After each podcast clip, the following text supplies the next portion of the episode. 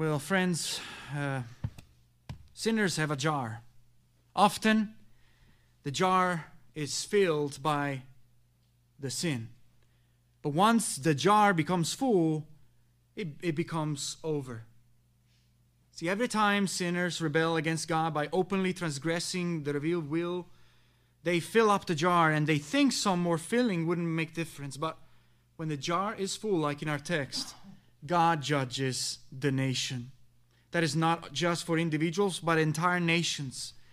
The iniquity of Israel as the people of God and as a nation in our text tonight reach their full. And that's where God unleashes his ultimate judgment. That's what we see tonight in the final episode of our journey through the major prophets. And I want to end with this passage of Second Chronicles uh, as we end this year, meditation on the major prophets. Lord willing, next year we'll start to look at some of the brighter light of restoration after judgment, uh, particularly some prayers of revivals that we find in Scripture. This is the last chapter of Israel's kinship. We find here an exact parallel, by the way, in 2 Kings 24, all the way to 25, verse 30. And both of these passages are describing the greater uh, details of removing Judah from God's presence.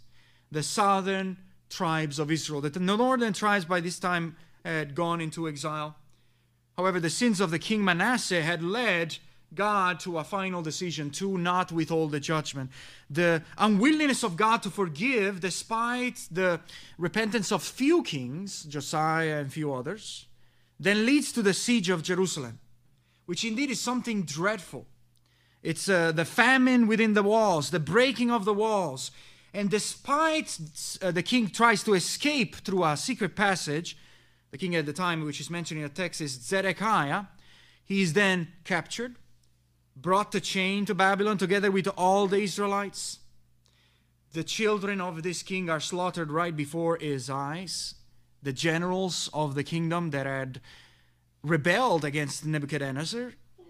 And that it's what follows the removal also of his own two eyes. I mean, this is a tragic end for the kingdom of Israel. That the final rebellion needed to be quenched, but also a final, hopeful, as we look at the end of our text, reference that, Lord willing, as we'll pick up next year, there is a restoration after all this judgment. Uh, revival comes after judgment. Judah's king is taking off uh, the prisoner's clothes. That's what is described at the end of our text finds favor in Babylon's court, and uh, that opens then the book of Ezra, which, by the way, Lord willing, next year we'll begin with that uh, passage selected from that book. So while the book of Kings has a longer description of the fall of Jerusalem, I chose Second Chronicles because it adds the very important theological reflection upon the event. It's not just describing to you what happened at the destruction of Jerusalem. Uh, Chronicles is one of the most neglected books. Obviously, has those initial genealogies. If you venture in your Bible studies, and uh, people can think, you know, it's a very boring book. But I want to say, actually, I find the book of Chronicles very encouraging because it focuses on the fruit of obedience and also the tragedy of disobedience in, in the impact of the history of Israel on curses, judgment, unleashed, all because, as we saw last time, the worship was defiled. And remember, Chronicles also, unlike our Bibles, is placed in the Jewish Old Testament at the end. It looks backward after the exile on the heritage of Israel. And he's trying to reconstruct the history. It is intended to encourage Jewish people, future generation, how are we to move forward after the shattering of our identity through experiencing the exile in the skin of judgment. I mean, the entire generation goes to, do, to, to Babylon and they die there 70 years. Israel needed after that an orientation at the time of Daniel to build back what was lost, to view the past in light of the bright future of the hope of restoration. As the book of Chronicles is far more focused on the southern kingdom, the kingdom of David, of Judah, and it's also a religious commentary. It's not just giving you historical themes, but as a religious purpose, a theological purpose, it focuses on the temple, this theme of the temple and the glory of God, and ultimately the destruction, as we see in this text, of all that glory. So it's written by Israelites who are in exile and they want to come back to Jerusalem. And we come here to Judah's final bad kings, Jehoahaz, all the way to Zedekiah. What is uh, the Babylonian exile and the hint to the final return. In verse 1 to 4, we already see some context to the surrounding of this fall of Jerusalem. Josiah was the last good king who had died in previous chapter. He had sought to do some reformation. Jeremiah had lamented his death. However, after Josiah, here we have a successive line of uh, bad kings that are one worse than the other. God has by this point abandoned the nation completely. Many of the kingdoms only last few months. I mean, it's a very unstable situation for the kingdom of Judah. There are puppet kings that are placed by foreign invaders on top of the land. And from this, we must notice, therefore, how things were not going well for Israel, even prior to the exile. It's not just the exile, it's just the, the culmination of all things in Babylon. Politically, they were at this time already slaves, not back to Egypt. See, God had promised Israel that you shall not take that road, never again. But however, their corporate, unrepented sin brought them back to slavery. And only this time is not uh, toward Egypt, but is toward Babylon. And so, what do we see here in this final chapter that concludes our meditation on the major prophet? That you see, after an endless cycle of apostasy that we commented upon in weeks ago, Jerusalem and the temple finally must be destroyed. This, friends, is the magnitude of the tragedy of the desolation that is caused by unrepentance. The collapse of our civilization. This is not a minor thing. Let us start with uh, first uh, verse 5 to 14 what was happening just before the destruction. There was already a decline in Jerusalem. And there in your outlines, there's the city's decline, which then leads the first waves of deportation by the king of Babylon. Here you have the last bad kings recorded who reign in Jerusalem Jehoiakim. He's 25 years old, he's very young, he's very mature, and it's a briefer kingdom if compared to other kingdoms. And the text says, He did evil in the sight of the Lord his God. Morally, he did what was disagreeable and displeasing to God by sinning against God. Point being, he was no good king. His reign, according to God's opinion, not all the servants he had around him that were flattering, according to God's opinion, went down in history as a very bad one. And this is the sad refrain of many of Israel's king if you read through the history of Israel. That they did according to everything that their ancestors did, rejecting the Lord, but you see, this time, verse 6 and 7 tells us that the time is running out, that the patience of God is running short. Nebuchadnezzar comes. Babylon sends these first waves of exile all the way to Jerusalem, all the way to the city gates. It takes the king of Israel to Babylon in bronze fetters, our text says. Takes items from the desecrated house of the Lord in Jerusalem to Babylon. It placed the item of worship in the pagan temples that we find them all the way to Daniel. And verse 8 tells that the reason is obviously because of what we saw last time the abominations that Jehoiakim and even the religious priests were doing. Verse 9 and 10 now he dies, his son takes his place. He's too young, he lasts only three months.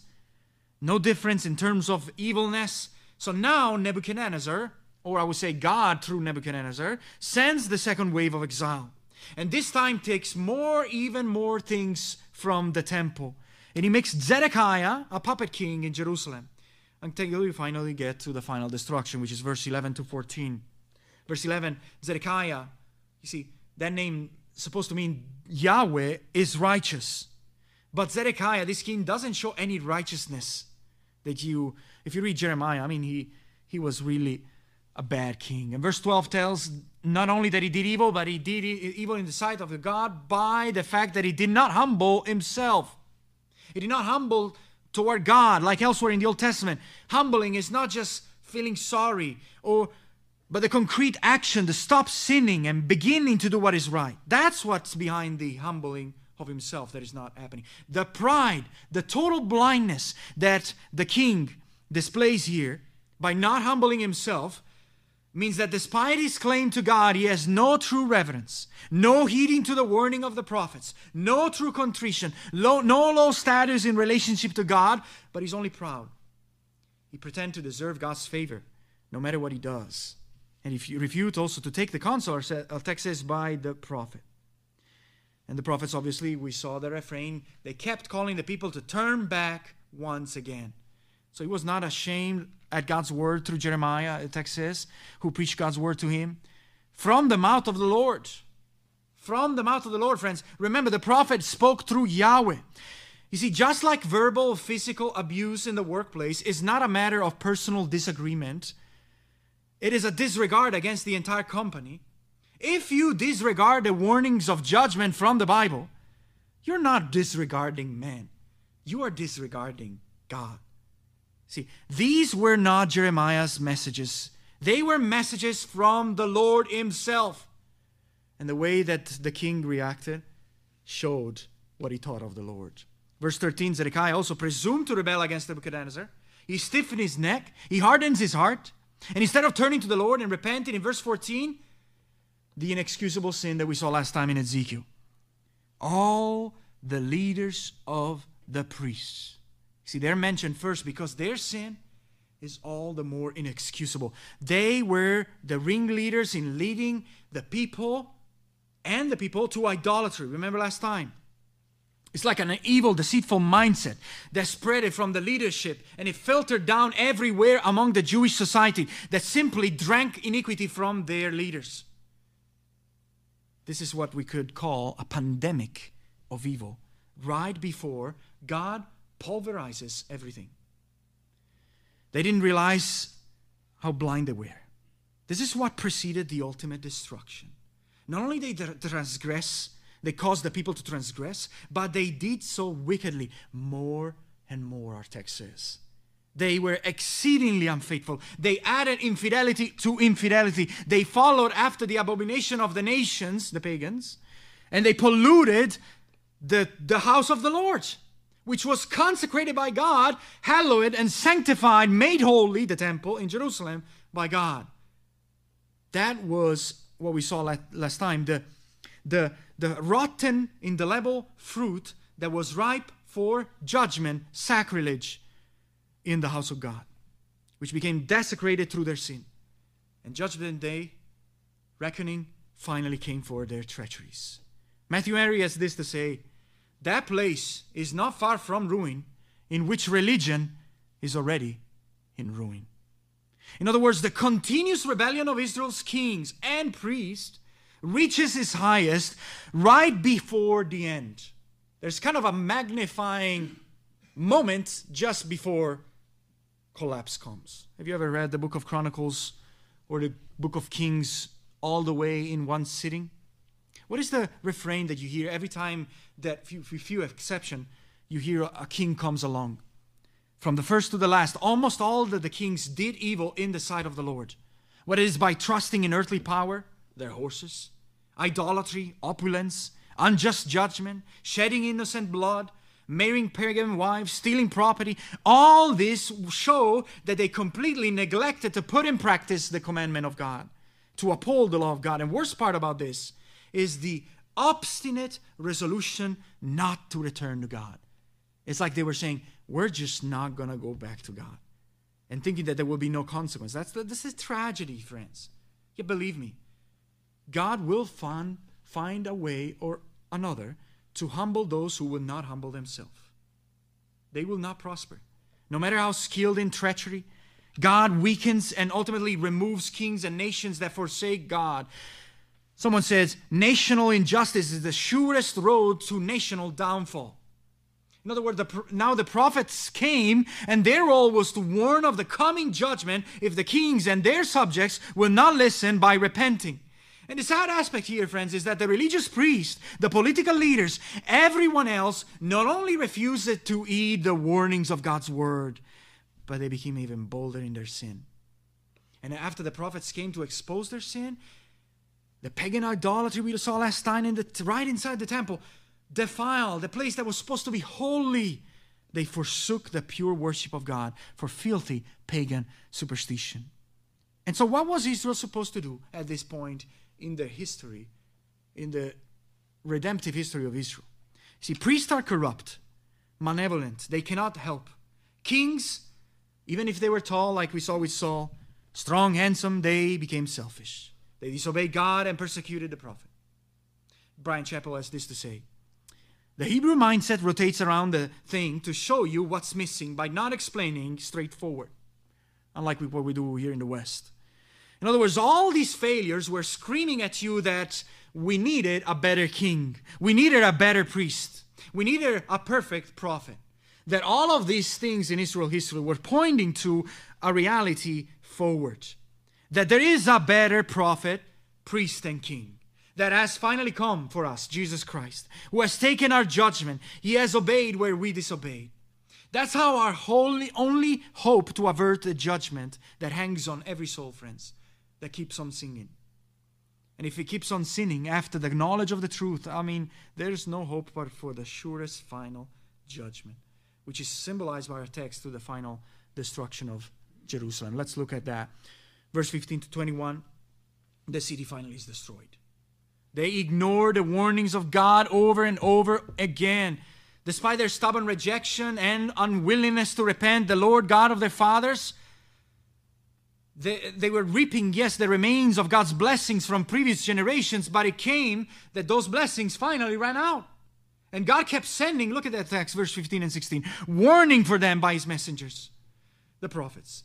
He rised up earlier when you're still in bed, we could say, which means they have no excuse. God warned them from the beginning for the first king of of Israel all the way to this hour, persistently, again and again. Why?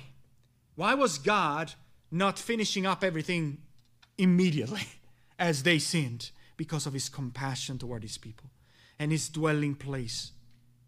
See, the God prior to finally unleashing the due payment for sin, it's almost as if he's torn between his compassion and the need of justice. There's a passage in Hosea 11, verse 8 that puts it this way How can I give you up, O Ephraim? How can I hand you over, O Israel? My heart recoils within me.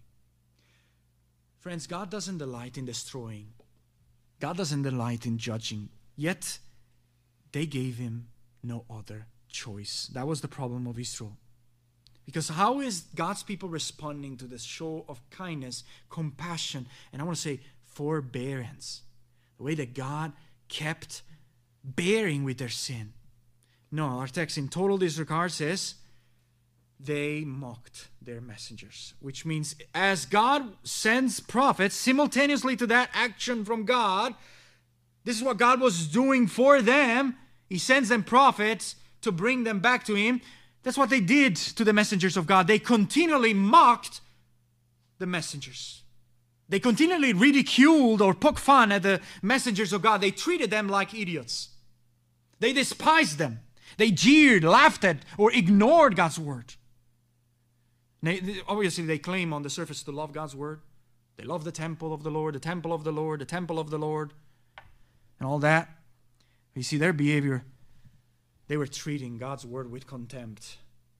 They were regarding the temple as bad, and they were scorning and undermining God, thinking lightly of it. No harm shall befall us, even if we continue to act in our stubbornness of our heart and blindness, so they thought. And so they misused, our text says, scoffed the prophets.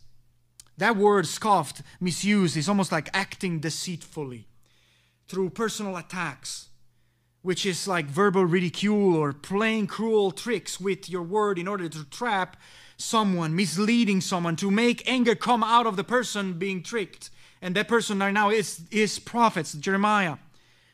Didn't they realize that their treatment of the messengers was a direct indication of the true opinion of the message? Sadly, this is also, I want to say, the same treatment that Jesus Christ received.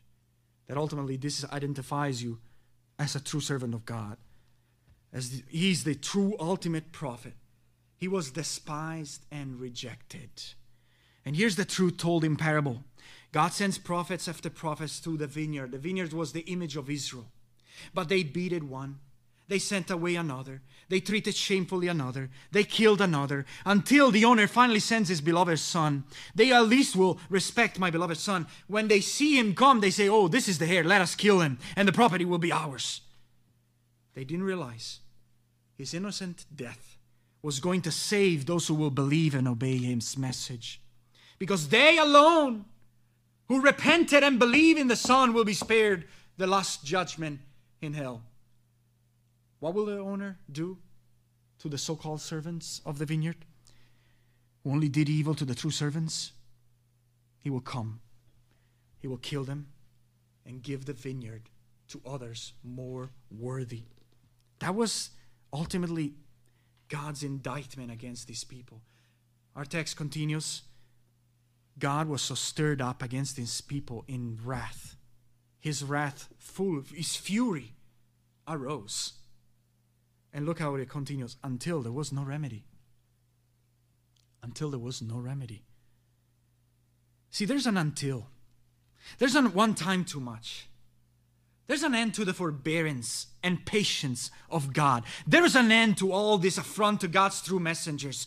At last, they wouldn't listen anymore, so there was no remedy, no healing, but complete destruction. No restoration back to the peaceful state possible at this point for those who sinned to such debased level.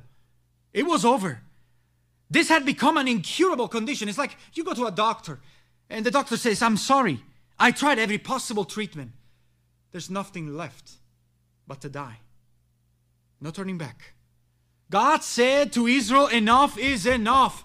No more time of favor. Your sin could no longer be appeased. No one can prevent the judgment now.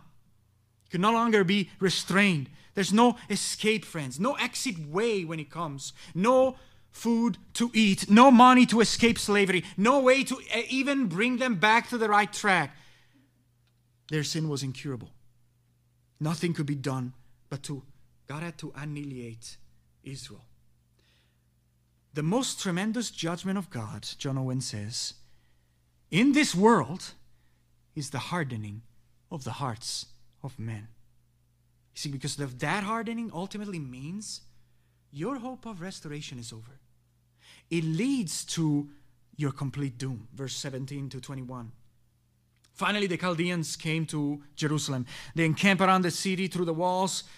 And now God fulfills his word in Leviticus 26, the Leviticus curses, verse 33. And I will scatter you among the nations I will unsettle the sword after you, and your land shall be a desolation, your cities shall be a waste. Notice it is God, the subject here. I will scatter you among the nations. God gave everyone and everything in the hands of these Ethan invaders. It wasn't an accident, it wasn't a conspiracy theory. Here you have the description. It's tragic. Verse 18 young men killed by, in their homes, virgins raped, killed, elderly or weak, all the items from the temple and the treasures of the temple, the king's house, everything is brought to Babylon. And the house of God, verse 19, is burned to the ground. Imagine for a second how it would have looked like. That was the pride of Israel's religious commitment, you know. This is God's presence with us. It's gone completely destroyed. The wall of Jerusalem broken down. All the palaces, the possessions burned. The sword carried everyone to Babylon in exile, deported thousands of thousands of people, and they become slaves of tyrants. And verse 21, all of this is not chance, friends. It's in fulfillment of the word of the Lord, the judgment, and particularly this text of the breaking that God gave to Jeremiah, so that the land enjoyed its Sabbaths that ultimately they had broken the Sabbath. That was the sign of the old covenant. And to pay for all the breaking of this command to rest, for all the previous generations, now 70 years the land will lay desolate. J.I. Packer says the essence of God's action in wrath is to give people what they choose in all its implications. It's a dreadful thing, friends, that finally, after the constant rejection of the prophets by Israel, there remain no other options but for Jerusalem and the temple to be completely destroyed. What, what has this nation done, friends, with God's word? Think about it. What is the church doing with God's word today? the warning and unpleasant truth that we explored in past weeks, yes, as we went through very strong text, they, the, the reality is that the church is watering down those truths. The church, the church is ignoring the warnings, rejecting the word. How has the people treated true ministers of God? There's an abounding, and there will be an abounding in the future of ministers who are ostracized, persecuted, most of them for what? For telling the truth. For telling that a male is a male and a female is a female. What was actually a gift from the heart of God. Think about it. God had compassion, he sends his prophet. It was intended to lead people to repentance. That was despised persistently by these temple goers. What people don't realize that there's a crossing the line in all this. God doesn't allow his name to be endlessly profaned by professing believers. It comes a time there is no more remedy. John, judgment finally came. God is a God of justice. See, he must punish unrepentant sin. He must punish unrepentant nations like ours. After all the warnings have been ignored from Scripture, the options are exhausted. We must remember today, friends, every great nations fall by suicide. Destruction doesn't come without. It comes from within. So it is today. Leaders, you look at religious leaders, political leaders, they lead the society to downward destruction through immorality, apostasy from God. Friends, we're entering in a shadow, darkness that only ends in defeat and shame and slavery and all sorts of unthinkable, unimaginable. Can you imagine how it felt for an Israelite to lose your freedom? Then you lost your land. Then you lose your wealth. And finally, after a complete siege, you lost your God. It's over. The temple and your very life. And their children who lose their entire identity, the loss of a history, the loss of an entire civilization, the loss of all the hope for future Friends, it's not just idolatry and other major sins. What is interesting in this text is how rest mattered to God. I know that we will deal with this topic in Lord willing next year as we go through the Ten Commandments, but rest mattered to God in the Old Covenant. For them, it was the breaking of the Sabbath command, which was the sign of the Old Covenant. The fields needed to rest every seven years. That was the sign of the Old Covenant. And they didn't make the land rest. But what was the reason? Covetousness. They wanted to get more and more, and God makes that land now, forces that land to rest. It was an entire society, workaholic, distracted by many things, covetous, seeking to gather more and more money, more and more houses. And they didn't care less about the heeding of the prophet's call to repent. And then what, what happens? Once judgment comes, all of the house of cards just blows away. All the projects, all of the ideas, everything. God comes down to judge it's not worth a penny. If this was all then, then I want to say there will be no hope. So let me introduce you to what, Lord willing, next year we will begin as we look at the journey through revival, which is possible only in light of the misery that precedes revival. And that is the restoration after judgment. And that's our third point. What is the destiny of this city? It's obviously destroyed now, but there's still a future destiny. Verse 22 and 23, the ending of our text. God will bring restoration after judgment. If this is, was, was everything, then it would, it would be hopeless for us. I mean, there, it would be judgment. However, still takes place. An entire generation still dies under judgment. However, there's a hopeful light at the end of this book. Then many years later come another kingdom, the kingdom of Persia, after Babylon falls kingdoms rise and fall. Persia and Cyrus, its king, eh, again to fulfill the Jeremiah's prophecy of restoration. After the 70 years of exile, our text says, the Lord stirred up the spirit of Cyrus. God moves the, puts into the mind or awakens, could be rendered, sets into motion, arouses Cyrus to alert, he motivates him to do something. Now, this Spirit's work is not necessarily pointing to any conversion. I mean, this is a pagan king, Cyrus. Is more a way in which, indeed, the Holy Spirit can using even for a divine purpose, regardless of the spiritual state, the person. Uh, you can look at that Pharaoh, Nebuchadnezzar, or Belshazzar. So we don't know exactly, but I mean, possibly it's, it's, is a working for a greater purpose. In Isaiah 44, verse 28, God describes even him, he's a pagan king, as my shepherd. He shall fulfill all my purposes. He is here merely prompted by God to seek the welfare of Jerusalem. So he makes this edict, this proclamation, and that ends our book and our journey through the major prophet. Throughout the kingdom, he acknowledges God gave him dominion over all kingdoms, and he says, God commanded me to build a house in Jerusalem. And so now Cyrus sends out his call to all the Jews in the entire kingdom of Persia. And he even sends a blessing. He says, May the Lord his God be with him let him go up.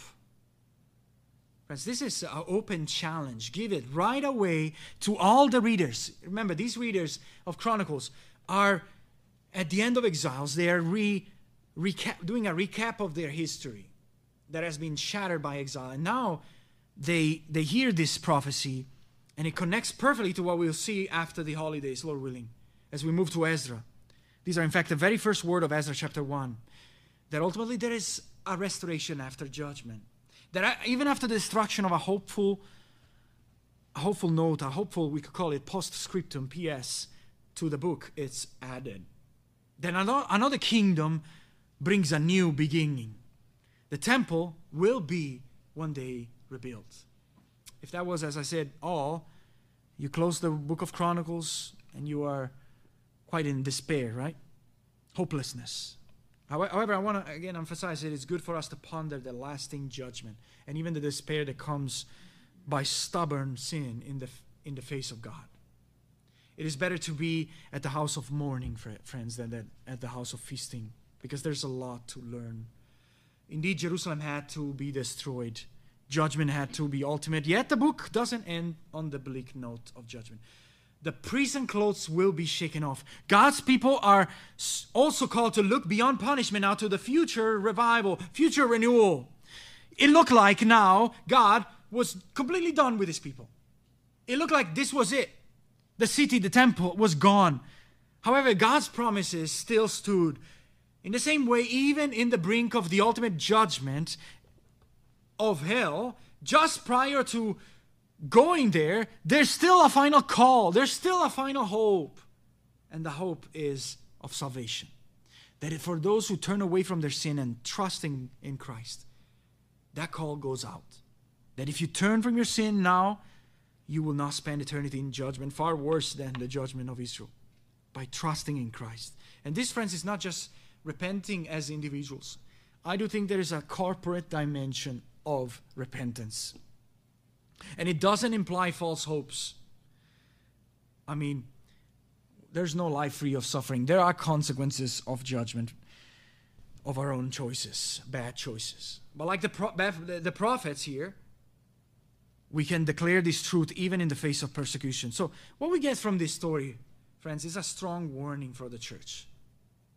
God is here calling us. Few, I want to say, few among churches and pastors are those who go to this text, warn of this coming judgment with the same eagerness and reality. The majority of people simply try to do away with those unpleasant truths in God's word. When God, through the prophet Jeremiah, as we saw weeks ago, came to warn them to submit the, to the yoke of Babylon, people didn't want to listen to the real prophet. So they started to make false prophets, to make the king confide in false hope of a deliverance uh, through more and more political alliances, only to place a worse yoke of iron by the stubborn rebellion. That even if, you know, it was possible, then they can be excluded from all the suffering and exclusion and, and marginalization and all sort of things that come with God's judgment of exile. So we're still called, friends, to witness in this world with a hope that is not set on this world, but it's the ultimate restoration, you see. When Christ comes back, he will make all the wrongs right. He will make everything just. And notice God can use whatever means it takes to accomplish this restoration, even stir up the heart of a pagan king to accomplish his purpose. King Cyrus, if none of the religious leaders will take it to heart, God will get it done. So tonight's sermon, I want to be honest with, with you, in tune with our season as a church, given recent event, is more of a funeral sermon. That we mourn here for the destruction of Jerusalem. Friends, this is how it looks like for a nation to be abandoned by God. First, God hardens their hearts. Then they reject God's word as the result of their hardening. Then God gives wicked kings to rule over them. Then religion is corrupted, as we saw, that down spiral, until finally God sends the full blast. And we don't even know the beginning of what it looks like to be at that last stage. Uh, when I went to the Washington D.C., there's a Holocaust museum. And I think one of the good thing about that museum is the way in which they lead you from step one through every step of degeneration for the Jewish people in Germany just before um, the, uh, the destruction that came when they went to the concentration camp. And it was a gradual, step by step, little by little, taking one freedom here, taking one freedom there, and you can wonder how can a good God allow all this to happen? Friends, when a nation until then has lived in sin and rebellion against God and His law, in stubborn and un- unrecoverable backsliding, I want to say. Even if many religiously pretend to keep worshiping the one and true God, we must not be surprised if the consequence of this is judgment that springs out every way without recovery. It is not whether why God allowed bad things to happen. You're asking the wrong question. The question is ponder the consequence of personal responsibility first for our unrepented sin. Our nation, I want to say, is on the brink of a similar judgment unless we repent. Yes, sin is so serious, friends, that it will destroy us if we don't stop that down spiral. All that is left after, this judgment is only to weep at the tragedy. I mean, no one, not God, not the prophet, rejoices over the inflicting of such judgments, yet they remain just. There's a song that I like about by Andrew Peterson, a Christian artist, and it's actually a Christmas album, but it reflects this sentiment of what it must have felt after the fall of Jerusalem. It says this Our sins, they are more numerous than all the lambs we slay. Our shackles, they were made with our own hands. Our toil is our atonement, our freedom yours to give. So, Yahweh, break this silence if you can. Deliver us Deliver us, O Yahweh. Hear our cry and gather us beneath your wings tonight. And those last words will then start the prayers of revival that we'll see next time. Friends, what we thought impossible happened. The city of God was destroyed, the temple is in flame. All the people were exiled, leaving behind just rubbles. And Jesus, when he came, warned the disciples that due to the same unfaithfulness of their generation, not one stone shall be left standing upon another. What comes next is one of the saddest pictures of desolations, friend exile. And I quote here the words of Psalm 137 By the rivers of Babylon, there we sat down, yea, we wept when we remembered Zion. We hung our harps upon the willows in the midst of it. For there those who carried us away captive asked us a song, and those who plundered us requested mirth, saying, Sing us one of the songs of Zion. How shall we sing the Lord's song in a foreign land? Jerusalem is in ruin. Israel goes in a foreign land never to return. This, friends, is the finishing line of an apostate nation. Yet it is in the midst of all those tears, in the midst of all those sorrows, in that dust and affliction that finally a stubborn people brought to their knees, finally they truly humble themselves. They truly turn away from pride. They truly turn away and repent, and they turn back to God. That's what it takes the death of a nation. Kingdoms rise and fall. If you don't believe it, if you think that God has some sort of unconditional covenant with our nation, that regardless of our our behavior, go and ask all the civilization that once were great and powerful, and now because of their sin and rebellion toward the living God, they're they're gone. They're in ruin. They're just a bunch of rubble. And may this be a lesson for us before God has to leave us in ruins. May this be a lesson, friends, of what happens when a nation is abandoned by God. Let us pray.